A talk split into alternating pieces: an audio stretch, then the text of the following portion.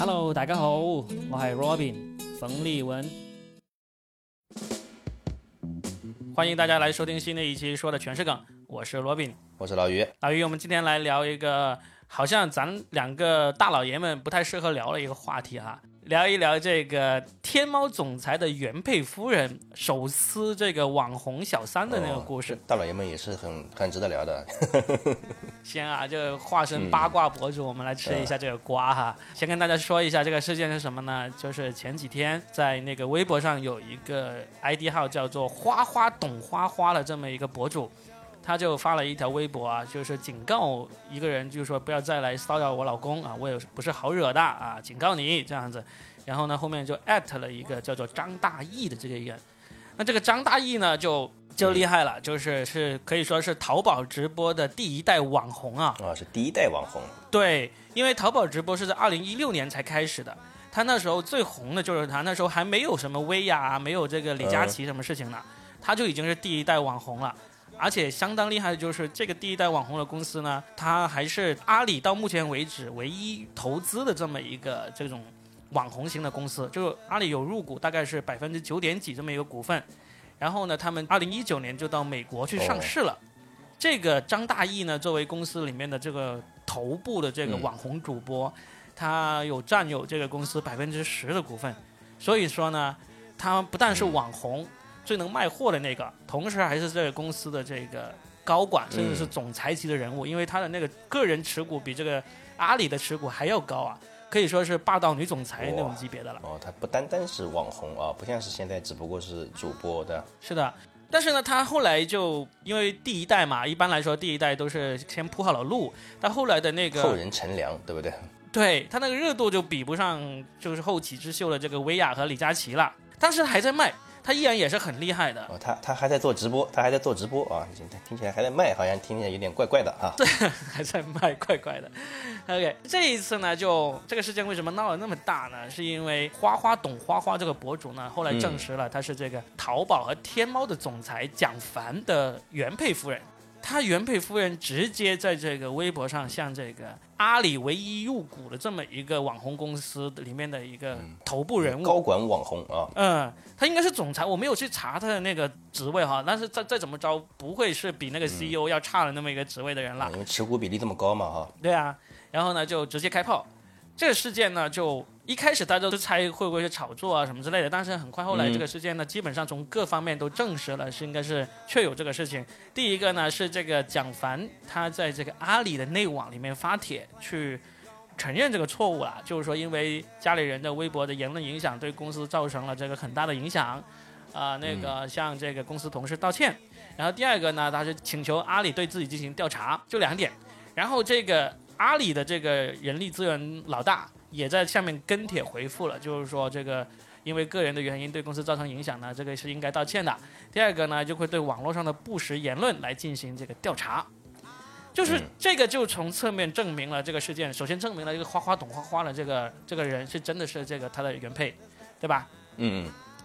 那么第另外一个呢，就是这个事情为什么影响这么大呢？就是再怎么着，现在爆出来的瓜虽然不是太多，但是基本上大家都。认准了这个事情，应该就是这个蒋凡跟张大奕，嗯，有那么一下子的那个关系。那人家现在原配夫人呢就受不了了，然后就出来公开喊话，让这个貌似小三的人离我自己的老公远一点，是这么一回事。嗯，而且据说这个蒋凡其实在这个阿里里面，他这个地位也是非常的高的，对吧？非常高。我查了一下，蒋凡的那个整一个事业之路可是非常的顺的。他是八五年生的人，然后呢，从复旦大学计算机系毕业之后呢，就在谷歌中国工作，然后不久之后就自己出来创业，创了一个叫做友盟的这么一个公司。这公司很快又被阿里给收购了，被收购之后他就顺顺势加入了阿里，然后就一直一直往上升，一直往上升，然后现在就是你想想，他是淘宝加天猫的总裁啊，这就是阿里的最最厉害的两个部门了嘛，对不对？就有点感觉是像马云的接班人这种感觉了，是不是？不是马云的接班，马云的接班人是张勇，这个已经接班了。啊，嗯，就是是他说他是应该是张勇的接班人，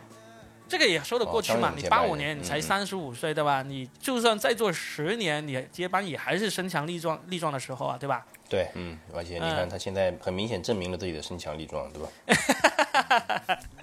没错，从哪一个方面都证明了自己是确实是这样的啊。所以，我们今天想要聊的就是说，嗯，其实在这个事情出来之前，这个蒋凡一家看起来真的是生活挺美满的，特别是这个原配夫人啊、她在各种社交媒体，她有晒过一下自己的那个生活，你都感觉到哇，这这才叫人生那种感觉。太让人羡慕了，是吧？对，就是我们有看过很多人炫富的那种方式，其实很让人心生反感的。就像当初有什么郭美美啊，还有那些各种那种暴发户式的那种炫富。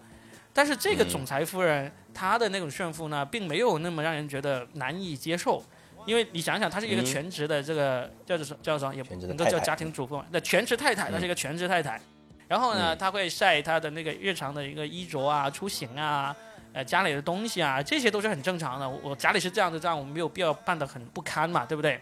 嗯，然后他穿的衣服、用的包包、用的珠宝，各方面都是那种低调奢华的那种，并不会让人觉得是暴发户的那种，也是很有品味的，是吧？挺有品味的。他自己呃，首先就是生了两个孩子，就是头胎是男孩，二胎是女孩，哇，儿女双全啊，对，儿女双全就凑成一个好字那种。然后家里就打理的整整有条啊，他自己也是健身啊、学习啊，嗯，学各种兴趣爱好啊，就你就感觉就美满人生就应该是这样子。理想化的家庭就应该这样，对吧？然后老公又很有实力，老婆呢又把家里打理的很好，就算是这样子，看起来已经是那么完美的的那个家庭了，但是这个老公就依然是疑似这个实锤出轨了。有了绯闻了，至少对吧？对，这个事情就真的是可以值得聊一聊，就是好像嗯总感觉啊，总感觉这个美满这个东西啊，你没那么圆满，你总是会有这种、哦、是的，是的，意 嗯、想不到的事情越有发生。越有阴晴圆缺，对吧？有时候有有有时候物盛极必衰的感觉啊，就是说。看上去非常圆满的东西，有时候似乎也不是那么经得起推敲哈，或者说是它也不会持久，是不是？嗯嗯，有些越是美好的东西，有时候越不持久。甚至就连吴彦祖啊，前段时间不也是在社交媒体上说婚姻生活 lack of use 嘛？但是这个这个都是比较悬嘛，这种说法就。但是我、嗯我想咱们就从这个为什么一个男人他在这个事业成功，然后呢家里又维持的这么美满，而且呢嗯他他的老婆又那么上进，因为很多时候我们看到一些男人出轨的案例呢，你都能够看到家里那个女人啊，她可能已经是呃为这个。操持好这个家庭而被折磨的变成了黄脸婆了，对吧？啊，变成了黄脸婆，然后呢，已经、嗯，呃不上进了，就是跟不上潮流了。这样子嗯呢，就给了男人一个借口，就是啊，我要出去找这种更好的、啊、灵魂伴侣啊，或者说这个，不管是灵魂伴侣还是肉体伴侣啊，都给了借口。伴侣啊，嗯嗯，对，反正看来只是个借口，这样看来啊，对呀、因为这个原配夫人她并没有任何一点让你觉得，就没有可以诟病的地方，是不是？对她从外形到这个学识到生活方式都努力的程度，对吧？以及品味，嗯，好像灯已经做得很好了，那为什么还会有这样的结果？我甚至在一个育儿群里面去聊，那些育儿群里面妈妈还还让我们育儿群里面仅有的几个男士来，哦，你还在一个育儿群里面啊、哦，那听起来还是很有爱的，嗯，里面大部分都是妈妈，因为只有我们几个男的。嗯，他让我们几个男的去挑，你们会挑这个网红，还是会挑这个原配夫人？你们觉得他们俩谁漂亮一点？嗯就我们仅有几个男的都觉得挺难选择的。如果我们都不认识他们，光从这个外形上去挑的话，就有人觉得嗯这个原配夫人更好看，有人觉得这个网红更好看。然后呢反正一半一半，对吧？五五开，也没有谁比谁，就是真的是很明显的差上一大截这种哈。没有很明显，我们甚至当时有一个嗯人他说，我觉得这两个都差不多，真让我挑的话，我就挑网红嘛，因为年轻嘛，毕竟是年轻嘛。但是马上就有人说，这两个人其实是同一年的，两个人都是八八年的。哦，年龄也是一样的，对，从这个角度上来说呢，其实这个原配夫人在外形上是一点都不输于这个网红的。嗯，年龄啊、外形都不输啊。对，那这样的情况下，还是发生了这样的事情。那我觉得这个也确实啊，可能会给女生又提供了一个这个害怕婚姻的这样一个理由啊。因为你看，就是说以前还有人说啊，你可能是因为不努力、你不上进，导致了就是说跟老公之间的差距拉大了，对吧？那这已经是一个非常的理想化和完美的例子了。到嗯但是他最后的结果居然还是这样的，是不是啊？嗯嗯那我在想啊，从我来推测这个女性的角度来说，她都不知道该怎么办了。接下来我就觉得，是啊，我觉得这个事情会让很多女的觉得挺绝望。呃，就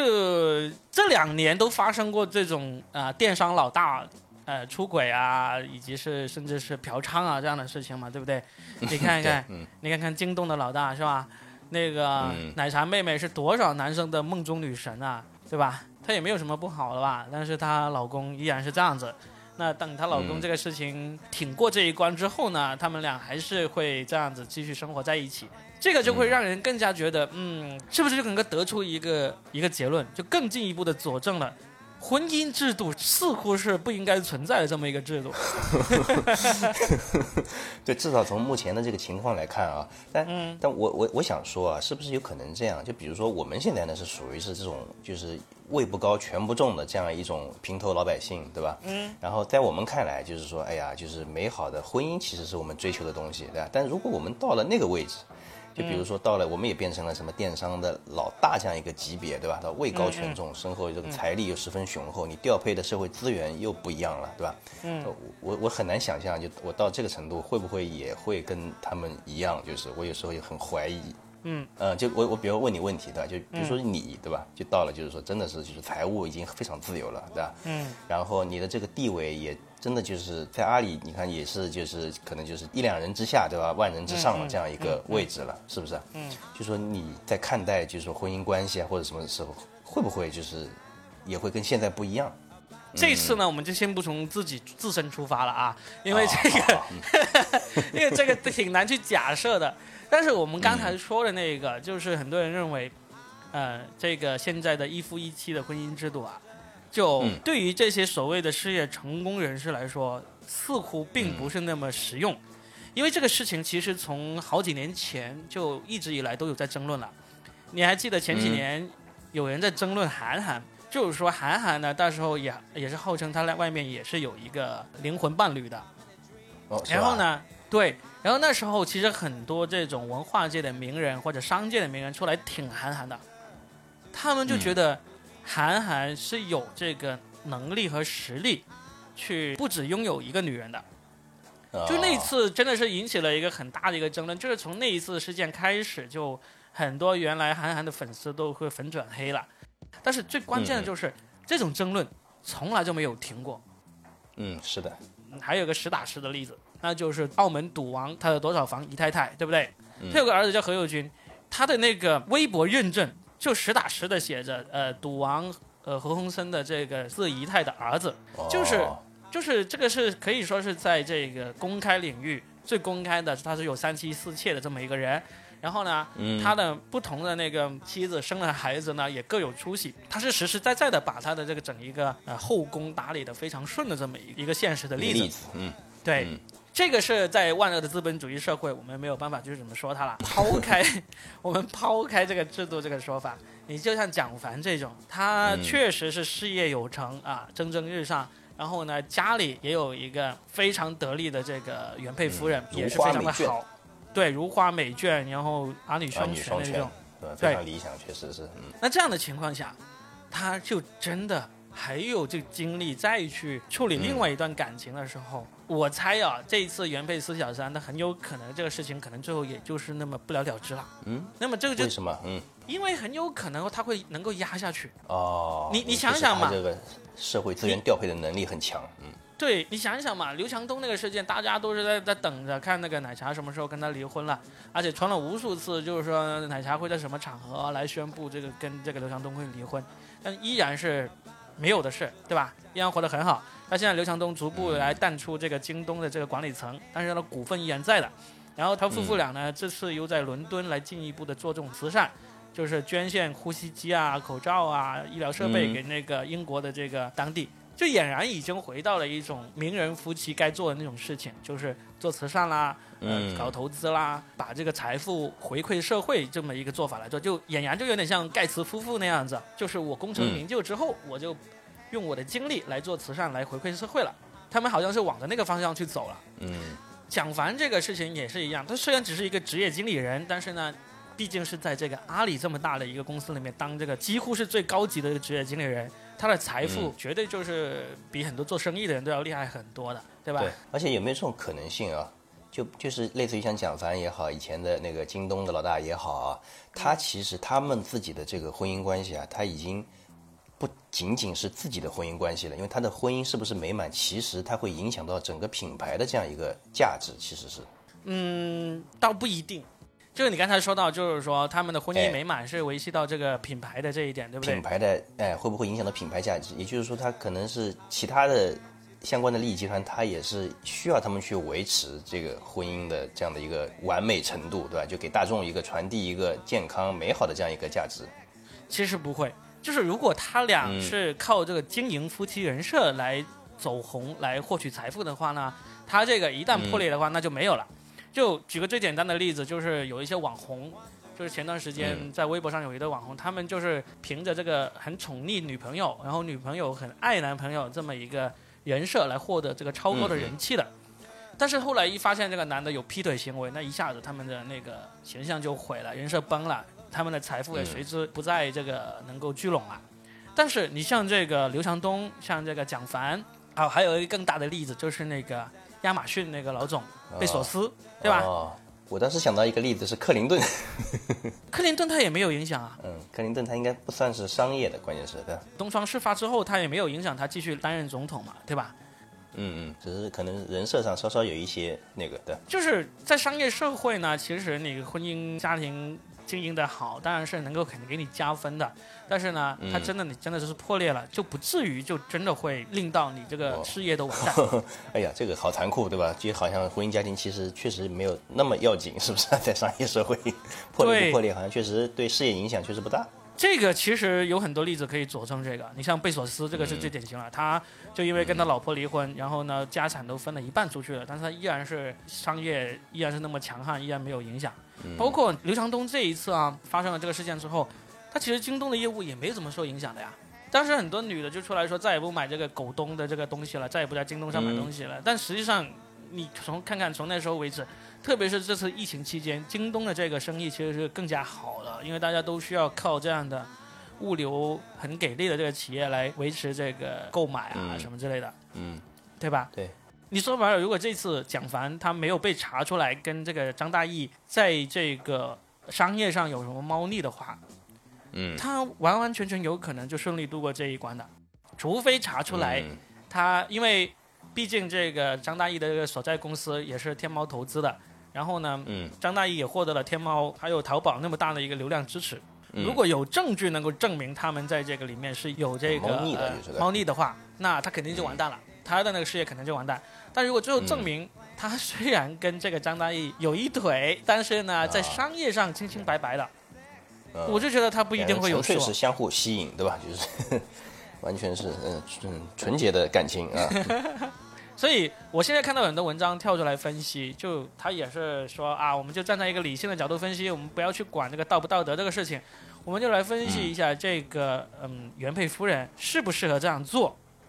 他们就分析出来一个结果，就是说这个原配夫人这样做很不理智，啊，你应该要更加聪明的把利益最大化，呃，就不声不响的把这个事情摆平了，或者是把这个。利益拿到了，然后呢，就拿到钱，拿到利益就算了。你这样子一喊出来，拿到拿到钱最要紧，嗯。那你这样现在一拿出来一说啊，大家都没有好日子过了，何必呢？这样做就好像鱼死网破的这种感觉啊。对我，但是我我自己看完这篇文章之后，我就觉得，你从这个纯粹利益这方面来说，你有无数种方法，但是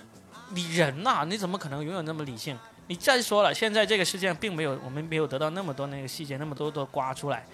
那说不定原配夫人这个这个做法就是最好的做法呢。这个其实没有办法这样子去剖开来分析的，去真正的权衡所有的细节，对吧？嗯，然后再去分析出一个当前最优的这样的一个策略，其实这个事情也是很难的啊。嗯，但是你说，如果我们纯从道德上去谴责，那毫无疑问，这个事情错了就是蒋凡和这个张大奕这两个人，对吧？这个原配夫人是道德上是完全没有问题的。这种这种人人都能分析出来的东西呢，我们也没有必要拿来在节目里面去说了，对吧？对，每个人都持这样的观点是，有一定的有一定的新的角度的，对吧？嗯，我们从这个做节目的这个角度来说，其实我们会发现一个很有趣的例子，就是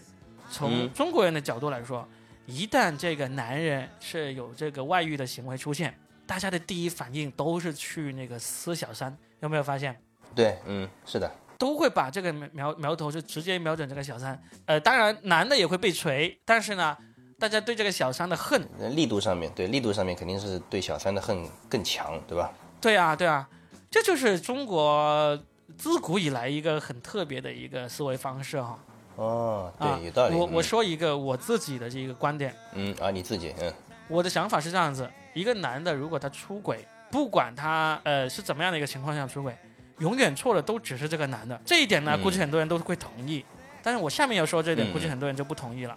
我就认为，如果他出轨的那个所谓的小三，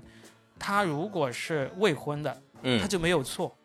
哦，这是为什么？嗯，这个这个倒是挺新的嘛，嗯嗯，如果小三他是未婚的，他没有错的地方在于哪里呢？任何人都有这个资格去追求自己的爱情。那好，嗯他看中了这个有妇之夫，看中了这个已婚男人，对不对？他有没有错？嗯。如果刨去这些利益关系，如果纯粹只是爱情上看中了这个男的，他希望得到这个男的，我觉得他应该是没有错的。就是说，哪怕哪怕他知情，他知道对方是有家庭有孩子的，对，就是大家在骂之前，首先要听清楚哈。我的想法就是说，嗯嗯嗯，他在看中这个男的时候，看中了他，爱上了他，希望得到他，这些想法嗯都是没有错的。但是呢，我觉得他应该就是说，在这个跟这个男的表明了这个想法，说我喜欢你，我爱你，我希望能够跟你在一起之后，然后呢，后面的事情就交给这个男的去做了。如果这个男的他也喜欢这个小三，那他应该做的就是干净利落的就结束你自己的婚姻，不管用什么样的方式，净身出户也好，这个撕破脸皮也好，你做完了之后，你再跟这个女的在一起，嗯，这种情况下，这个小三是没有错的，错的只是在这个男的。但是如果这个小三说好，我现在我对你的爱已经明明白白表表白清楚了，接下来就看你怎么做了。他在说完这一点之后，这个男的就说、哦我没办法，我也没办法离婚，我也呃呃、嗯不能跟我老婆撕破脸皮。哦如果这时候、这位嗯小三还要跟这个男的硬是在一起，那你就有错了。啊就是说，如果你喜欢上这个男的，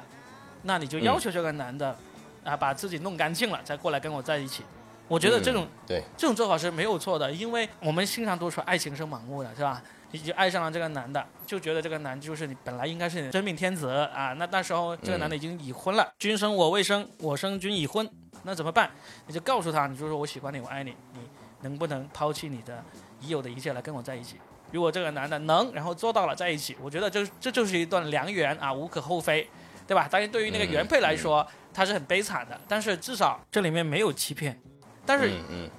一旦这个男的他没有做好这些事情，他就是希望同时拥有这个就家中红旗不倒，外面彩旗飘飘这样的情况下呢，那就都错了哦啊。嗯哦，那我明白了，那确实有道理，嗯嗯，就是我我这么一个想法。嗯，这个还是本着一个自由恋爱的原则在在说，对吧？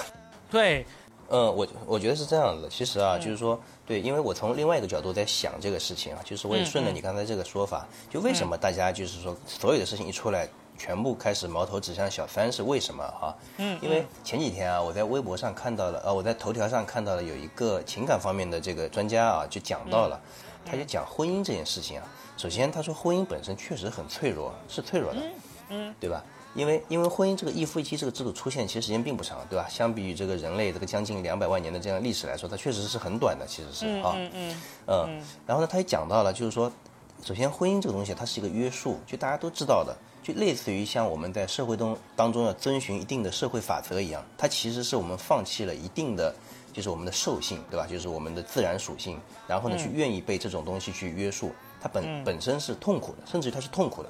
嗯，它并不是大家说的，就是说，哎呀，就是爱情啊，走向了这个婚姻，它其实是一种美好，它其实是一种痛苦。但是这种痛苦呢，是两个人当时都就是说，比如说都宣誓了，对吧？都做好了思想准备，他愿意去承受这个痛苦，以换来就比如说，以换来一些，比如说对未来子女的成长更好的环境，对吧？以及就是也也是为了社会稳定做出了一定的让步，其实。你说一一夫一妻是不是是一种让步，对吧？因为因为以前的话，你说呃啊，这个说到这里确实又有点难讲了，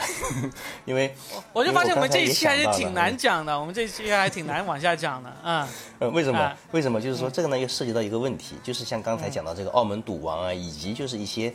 他已经具备了一定的身家和社会资源调配能力的这样一群男性，对吧？他是不是有权利去拥有更多的呃配偶就嗯类似于配偶，对，或者说是甚至于这种就是拥有后代的权利，对吧？这其实涉及到的是这样一个问题。嗯，在这个里面，因为我们没有办法有定论在这个上面，对吧？因为首先呢，就是我们自己还没有到这个阶层，对吧？就是说，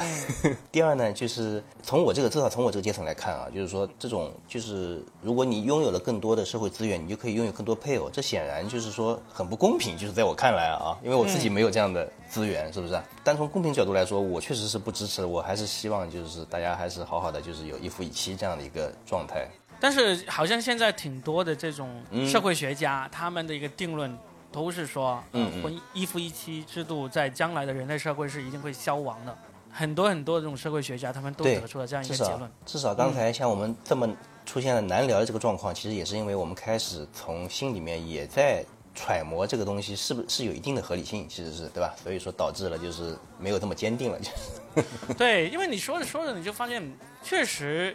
有无数的例子来反驳我们的这个观点，不管是一夫一妻制，还是这个嗯资源越多，你就越有资格拥有越多的这种配偶，以及拥有越多的后代。这个嗯其实都有活生生的例子在在打我们的脸，嗯对吧？你说一夫一妻制是合理的，但是呢，那你从那么多调查结果出来，就是有婚外情的人有这么多，啊、这个嗯婚姻失败的那个人几乎是去到了一半的那么一个程度。那你一个制度，它的那个失败程度已经去到了差不多一半，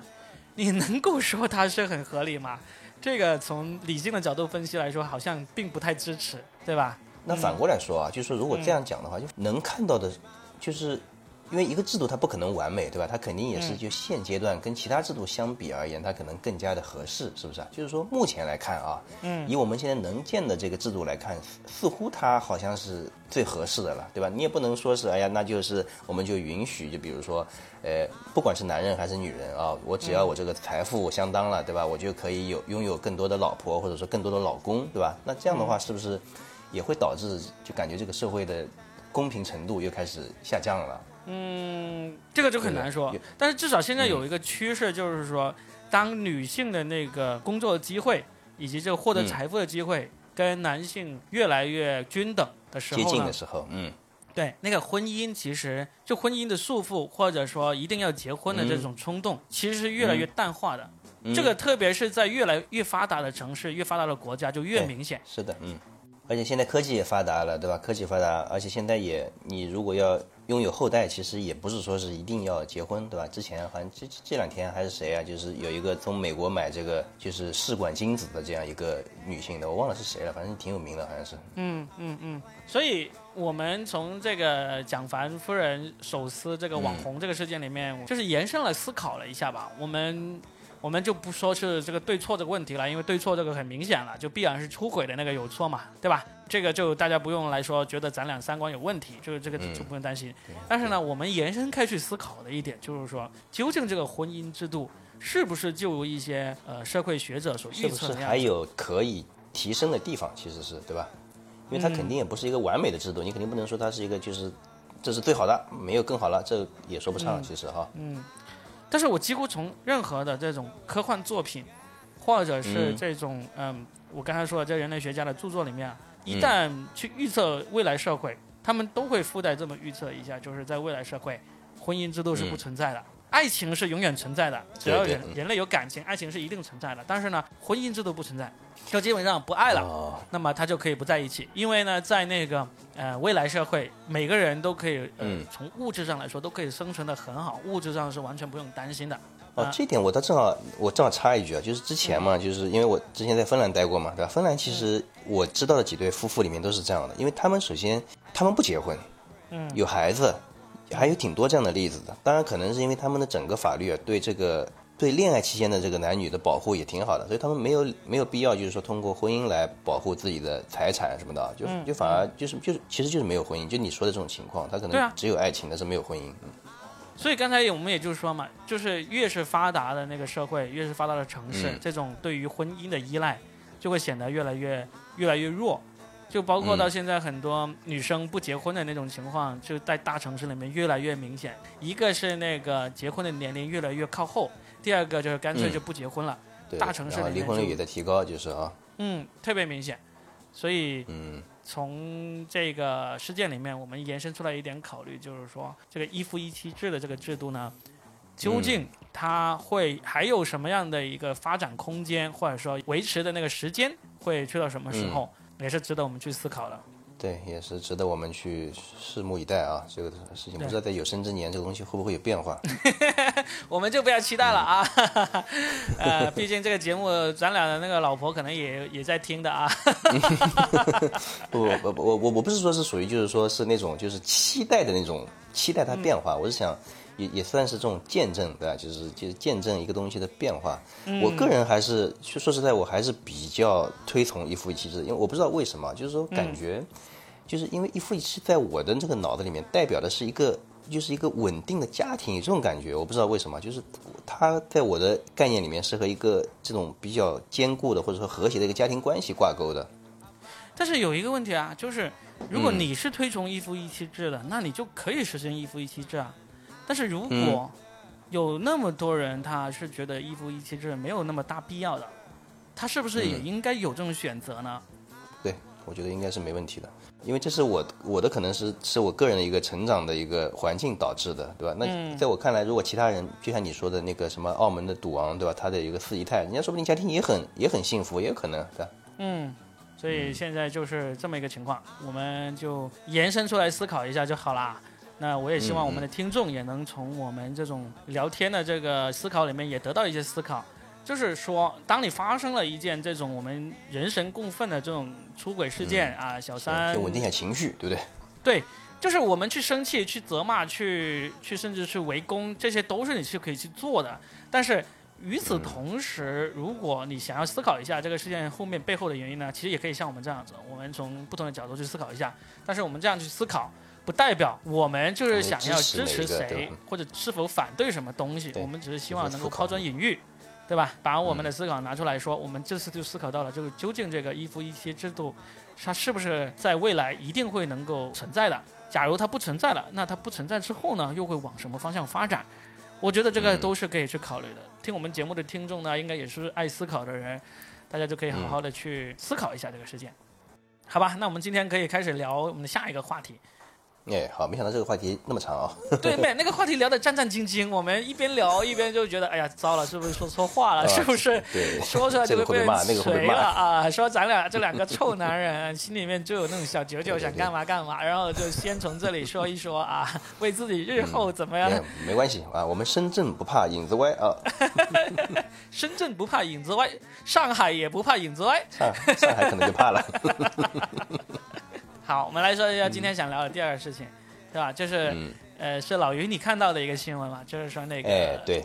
嗯，宋伟平啊，啊，绿城的那个老板宋伟平，他在那个宿迁是吧？农村里面啊，嗯，农村里面建了一个项目是吧？这个项目具体怎么样呢？你跟大家介绍一下。啊。这个项目呢，它首先它叫蓝城计划哈，呃，首先呢就是我我正好想聊一聊，就是我们之前对农村的一个印象，就一直是啊那边就是哎呀就是很脏很脏很乱对吧？房子嘛就是也是很不整齐，然后又臭对吧？这是我也是对我们以前老家农村的这样一个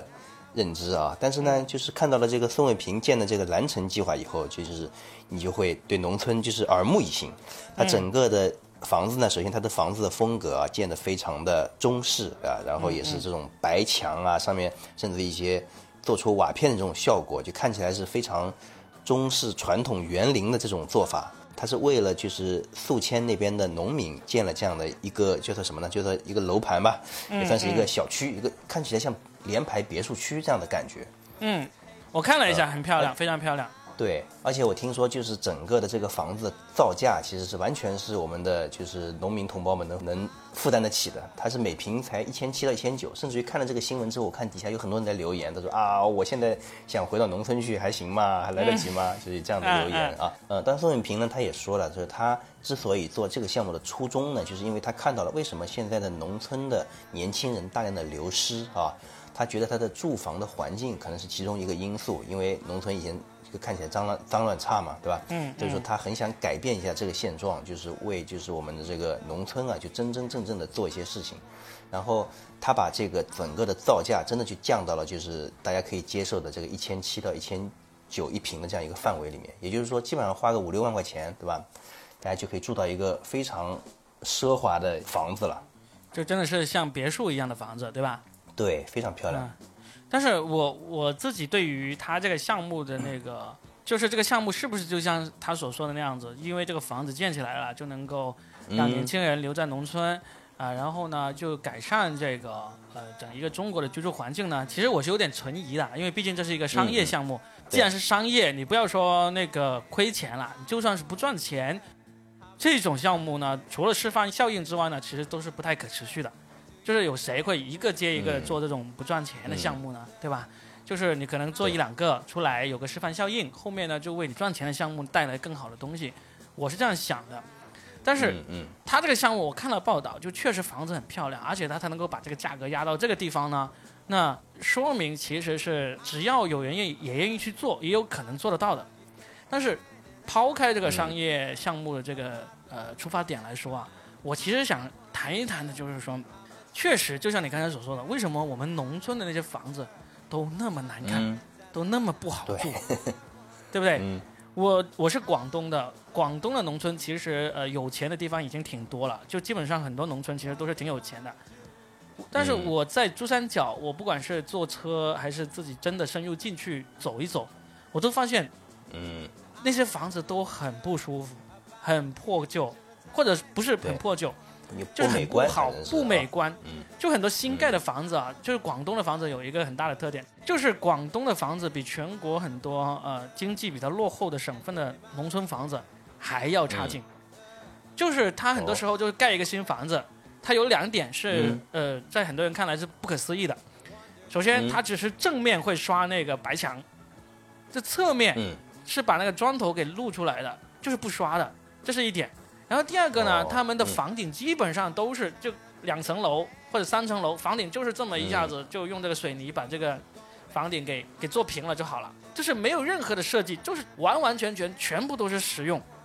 就四四方方的一个房子啊、正面嗯刷了个白墙嗯，侧面就是什什么都不刷，顶上就是一个平平的那种水泥屋顶，就这样子，嗯这就是反正有个大厅，到时候大家可以打打牌、打打麻将就可以了。对啊，这就是很典型的广东农村的房子，而且是说的是新房子，旧房子你就不要说了，很多这种呃泥砖房这种就不用说了，就是现在还有，但是呢、嗯已经不多了。新盖的房子基本上都是，就是盖成一个不会倒的房子，能够不会漏水啊。嗯，其实其实我老家那边也是这样，我觉得就是其实浙江那边啊，就是我的老家嗯绍兴底下的那个农村里面啊，但是它还有一个需求，就是说其实要讲排场，就是说比如说你有钱了，你必须得盖个比如说比别人家高的，对吧？看起来要豪华的，会这样的需求，但整个的确实美观上面非常的差。那现在。现在这个时代啊，就反过来有很多人呢，就是有甚至有很多设计师啊什么，他回到农村去建民宿呢，就又有不一样了。嗯，在整个的设设计的感觉啊，以及就是功能上面啊，不管是美观还是科技含量上面都很高。现在尤其是我看浙江，就是在有个地方叫安吉啊，那边的整个的就民宿是非常的多，对吧？那现在这个农村感觉已经跟以前很不一样了。安吉呢，我也去过，我就发现确实那边的房子嗯是比我在全国其他地方看到的房子都要漂亮的。但是就算是这样子哈，我因为我没有深入进进进去过，但是嗯我从我自己观察到的那种，我自己其实有一个疑问，就是我看了很多这种国外的这种影视啊，呃或者那种呃纪录片介绍，嗯，就是国外他们影就算是？国外好看，对他们，呃，就算是在农村乡下很也是经济很不发达地方的房子呢，它都、第一个嗯它都挺好看，它里面的嗯。那种、呃现代化设施呢，都是不会跟城里那个相差的那么远那么远的那种，就是嗯，呃还有一个最典型的就是洗手间，洗手间那个问题。就是这哦真的，人家的洗手间是真的是真正的洗手间那种，加不是我们的茅茅草屋，一直的。就这这种就不用说了，这种就实在是太难看了。但是还有一个很典型的一点，就是让我觉得这个差别大了，就是就算是他们在那些很农村的地方，他们也是要耕田，他们也是要种地的那些农村，嗯嗯，他们都会有这种把自己穿的穿戴的整整齐齐的那样的一个时刻。他们都会有一整套这种西装，会有些仪式啊，对吧？就是他可能是有个仪式感的东西。对，西装呃那个正装，他们会需要参加一些社交活动，或者是他们在相互之间串门。可能是对他可能有些东西可能跟宗教也有关系啊，他们有些宗教仪式需要进行的时候需要有正装哈。当然我们不能抛开我们国家的这种历史来说，但是至少我们现在改革开放也已经好几十年了嘛，对吧？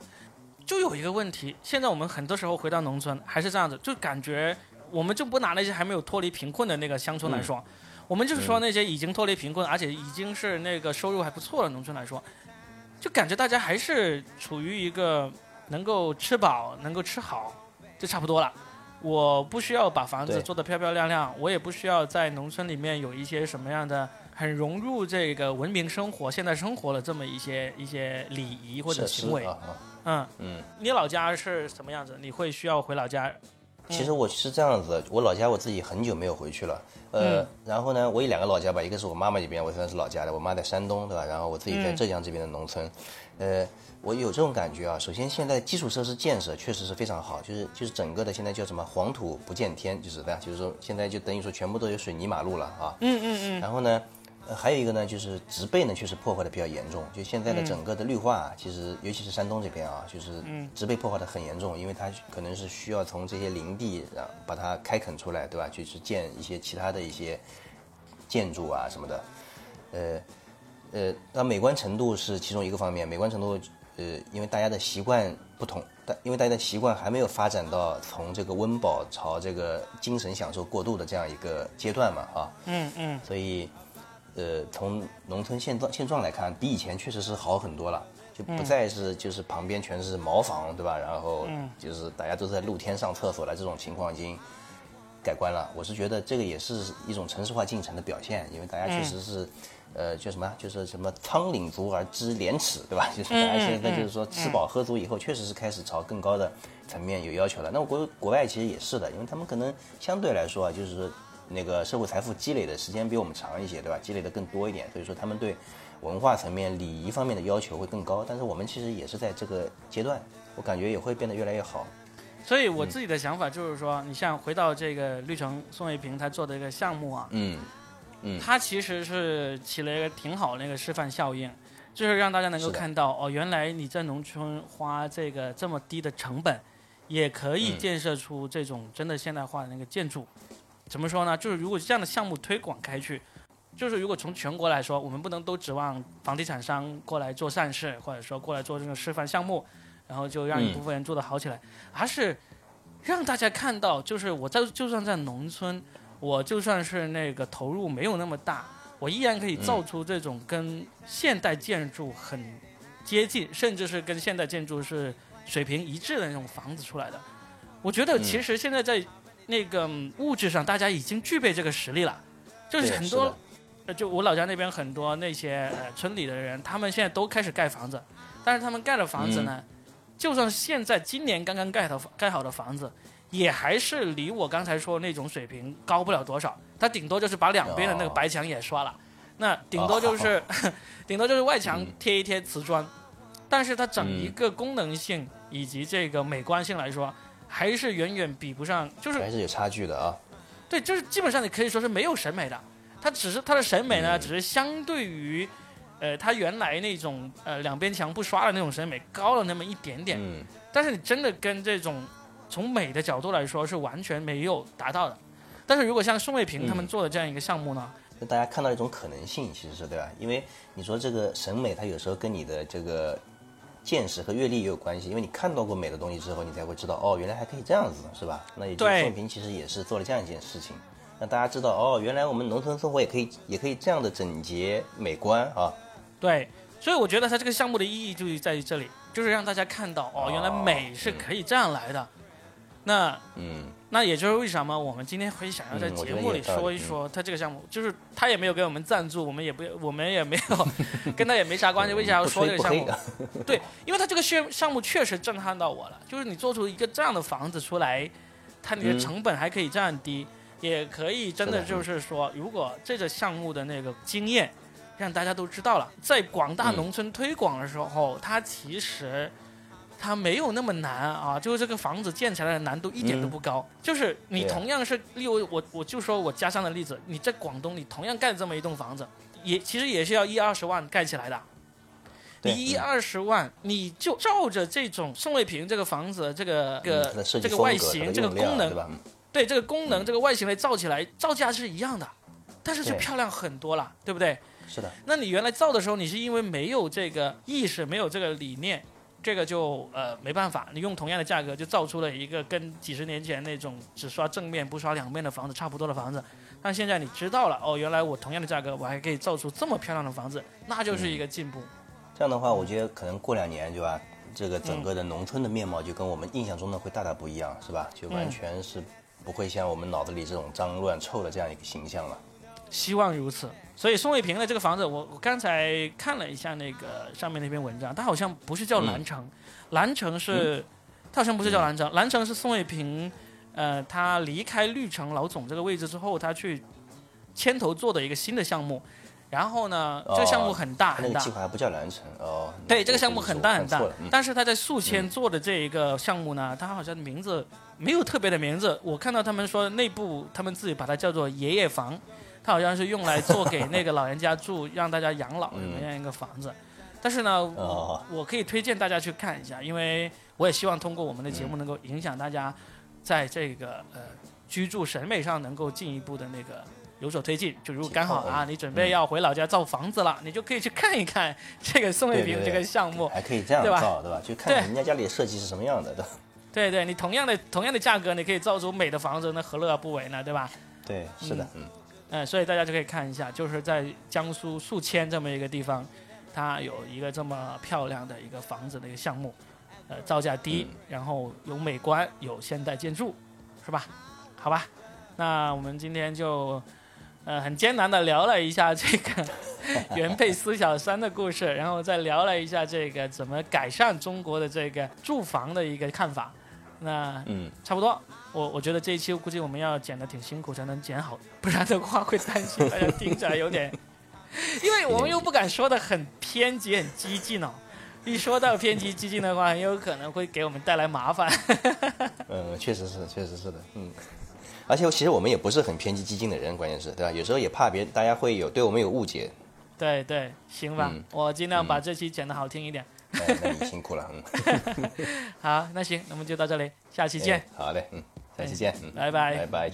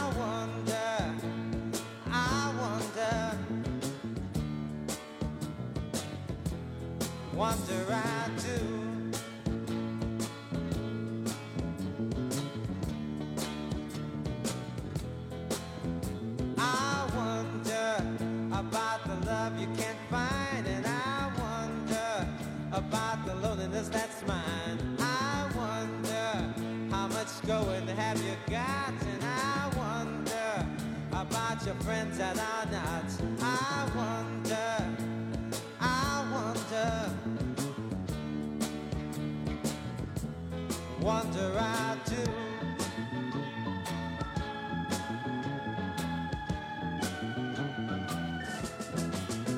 I wonder about the tears in children's eyes, and I wonder about the soldier that